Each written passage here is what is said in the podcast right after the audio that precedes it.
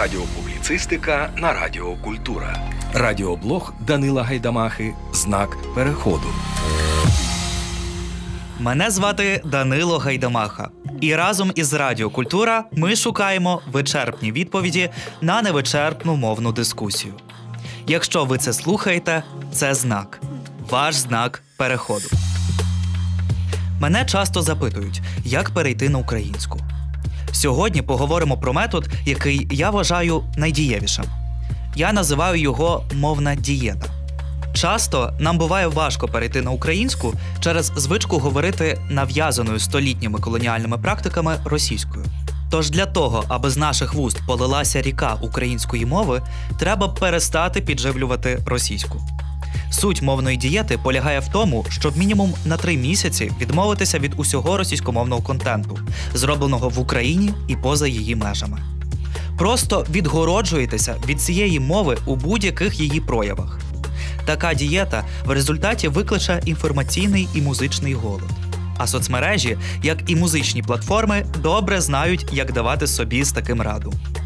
З часом вони знайдуть для вас бажаний контент українською. А його ой як багато: від серйозних наукових блогів до youtube каналів, які з'ясовують, чи крінжовий фільм сутінки. Допоможіть соцмережам допомогти вам. Підпишіться на українські профілі та виконавців. Слухайте Радіо Культура. Підписуйтеся на подкасти Суспільного. Читайте публікації Данила Гайдамахи.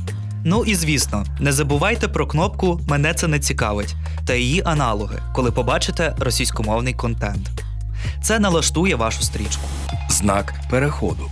Ви слухаєте Радіо Культура. Нерідко можна почути запитання у відповідь. А що робити, якщо відповідників мого улюбленого контенту немає українською? Найімовірніше, ви просто погано шукали, оскільки українськомовний контент тепер є дуже різноманітним. Але якщо якісь ніші дійсно ще не заповнені, хто зна, може саме ви станете їхніми першовідкривачами.